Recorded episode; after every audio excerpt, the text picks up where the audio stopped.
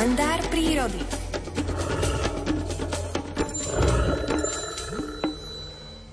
V jedno májové popoludnie som sa vybral na tokanisko Hlucháňov na Smrekovicu so zámerom stráviť tam celých 24 hodín, aby som sa dozvedel čo možno najviac o správaní Hlucháňov počas tokania. Bolo pekné a veľmi teplé jarné počasie. Teplota sa popoludní vyšplhala takmer na 20 stupňov. Vydal som sa na výstup hore Tomášovým úplazom len v tričku s krátkými rukávmi, avšak v ruksaku som mal pribalený nielen teplý sveter, ale aj kabát. Noci boli ešte veľmi chladné a kto by sa nechal pomýliť teplom dňa, ten by v noci na tokanisku premrzol do kosti. V prírode už bolo cítiť jar, aspoň dolu v doline Skalnúo. Pri horárni v ústí doliny kvitla púpava. Zatiaľ, čo dolu Podbeľ už dávno odkvitol, čím vyššie som stúpal, vítali ma menej a menej rozkvitnuté kvietky.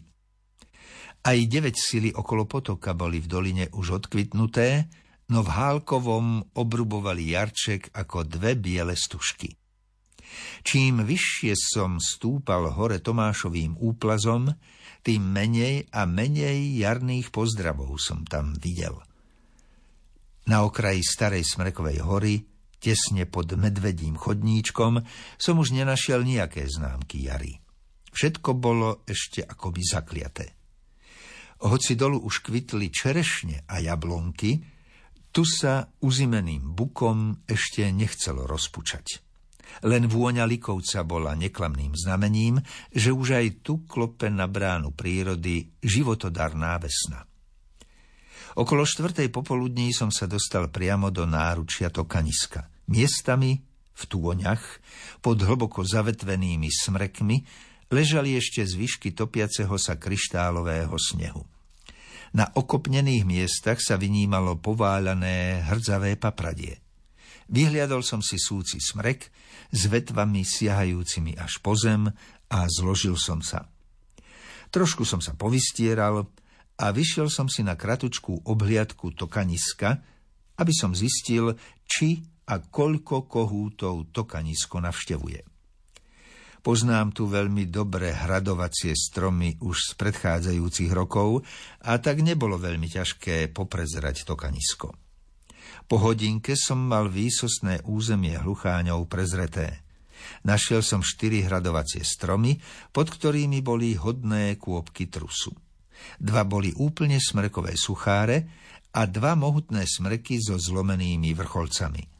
Okrem toho som na okolí našiel i viacero zimných stanovíšť hlucháňov. Toto tokanisko vysliedila i kuna, ktorá sem chodieva pravidelne číhať na kohúty. Prezradili mi to jej stopy. Prechodila krížom krážom celé tokanisko. Zatiaľ však v jej zuboch neskončil ani jeden kohút. Nenašiel som totiž ani len búsku, ako sa u nás hovorí veľkému periu z krídla alebo chvosta vtákov, ktorá by o tom svedčila. Nezohrievalo ma len teplúčké slniečko, ale predovšetkým poznatok, že sa tu hlucháňom vodí dobre a veľmi som sa tešil na zážitky z nadchádzajúceho dňa. Vrátil som sa do svojho dočasného príbytku pod smrek. Zajedol som si a potom som sa potichučky usadil na zamachnatený, povalený smrekový kmeň. Na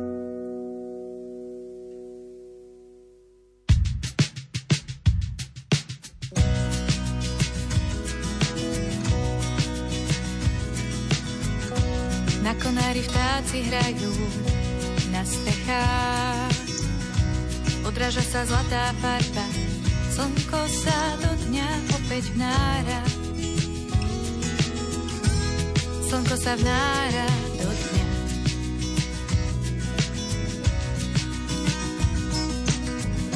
Všetko je pre dnešok nové vo dverách. Čaká na mňa prvá káva, Chceš mi ozvláštniť moje rána? Ozvláštniť začiatok dňa.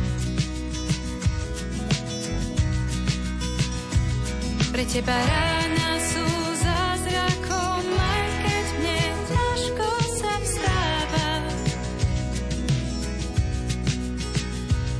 Pre teba stávam vždy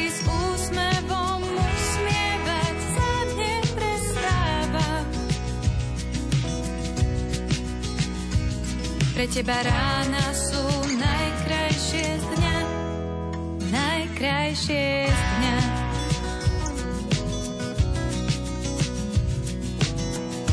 Všetko je pre dnešok nové, koľkokrát. Stihli sme sa ľúbiť ráno, za každé ráno šepkám áno. Šepkám áno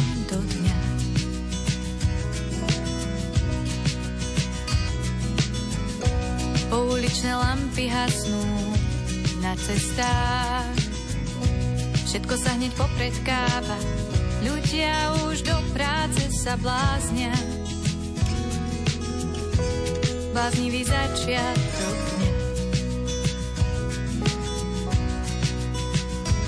Pre teba rána